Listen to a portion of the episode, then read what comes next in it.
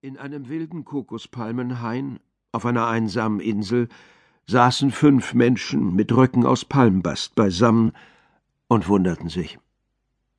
Wie kann ein Schiff bei glatter See bloß untergehen?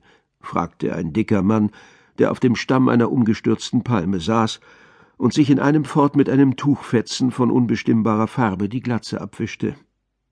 Das kann passieren, wenn sich eine Grundwelle just an der Stelle aufbäumt, über die das Schiff gerade fährt, sagte ein schmächtiger Mann, der mit einem geknoteten Taschentuch auf dem Kopf kreuzbeinig auf dem Boden saß.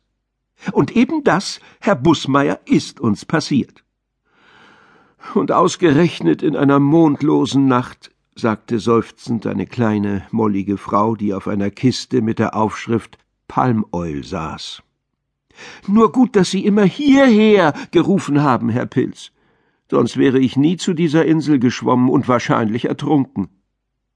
Aber das war ich gar nicht, der hierher gerufen hat, Frau Schäffle, rief, fast ein wenig entrüstet, der schmächtige Herr Pilz mit dem Taschentuch auf dem Kopf. Wer war es dann? fragte verblüfft Frau Schäffle. Das war mein Bruder Tommy, sagte ein Mädchen, das auf einem Fässchen mit der Aufschrift Rum saß. Aller Augen richteten sich auf einen mageren Jungen, der am Boden saß, sich gegen den Stamm einer Kokospalme lehnte und sichtlich verlegen war, als man ihn anblickte. Er sagte denn auch, als ob er sich dafür entschuldigen müsse, Ich habe von Natur eine sehr laute Stimme, auch wenn ich nicht so aussehe. Das hängt mit dem Gaumensegelzäpfchen zusammen, hat mir mal ein Arzt erklärt. Das Gaumensegelzäpfchen nämlich schon gut, Tommy. Wir glauben dir auch ohne Erklärung sagte seine Schwester. Viel wichtiger ist, wo mögen all die anderen sein, die mit uns auf dem Schiff gewesen sind? Ich habe komischerweise das Gefühl, dass es Ihnen viel besser als uns ergangen ist, meinte hierauf Frau Schäffle. Ich sah nämlich weit entfernt hin und her huschende Lichter auf dem Meer, und ich glaube auch Sirenen oder so etwas gehört zu haben. Vielleicht sind wir in die falsche Richtung geschwommen. Schön wär's, wenn die anderen gerettet wären, sagte Thekla. Wir werden wohl auch nicht lange auf die Rettung warten müssen. Aber was fangen wir jetzt an auf dieser Insel? Was essen wir zum Beispiel? Und wo gibt es was zu trinken? Hier, Thekla, sagte Tommy und nahm eine Kokosnuss, die neben ihm auf dem Boden gelegen hatte, in die Hand. Dann stand er auf und sagte, Wer unter Kokospalmen lebt, meine Herrschaften, der hat alles, was er zum Leben braucht. Den Bast der Rinde und der Nuss kann man verspinnen. Die Knospen und das Nussfleisch kann man essen.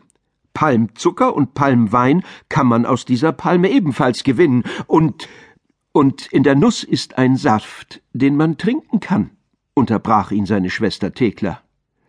Aber wie kommen wir daran? Ich habe nämlich Durst. Man öffnet Kokosnüsse mit einem spitzen Meißelstein, auf den man mit einem schweren Hammerstein schlägt, sagte ihr Bruder Tommy. Diese Methode ist uralt, schon in der Altsteinzeit. Das kannst du uns später erklären, mein Junge. Diesmal war es der dicke Herr Bußmeier, der Tommy unterbrach. Sammeln wir erst einmal Kokosnüsse, Herrschaften. Tommy kann währenddessen ja versuchen, seine Nuss zu öffnen. Während vier der Schiffbrüchigen nun Kokosnüsse aufsammelten, die von den Bäumen gefallen waren, gelang es Tommy wirklich, in eine Nuss zwei Löcher einzuschlagen und aus dem einen Loch die Kokosmilch zu schlürfen.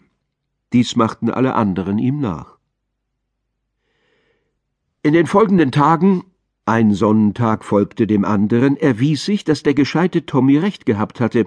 Die Kokospalme war zu allem Möglichen gut.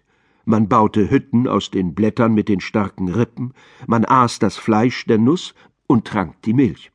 Man ruhte nachts auf Palmblattlagern, und als Herrn Bußmeiers Gasfeuerzeug am vierten Tage plötzlich wieder Feuer gab, zündete man trockenes Palmlaub an und briet in einer breiten, flachen Konservendose, die am Strand gelegen hatte, Möweneier, die man im Sand gesammelt hatte.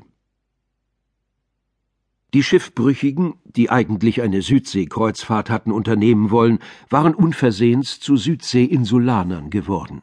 Und das Merkwürdige war, dass das allen Fünfen gefiel. Am siebenten Tag aber, als das Inselleben geregelt und die kleine Insel erkundet war, man hatte bei der Erkundung auch noch einen süßen Quell entdeckt, am siebenten Tage als auf dem weiten Wasser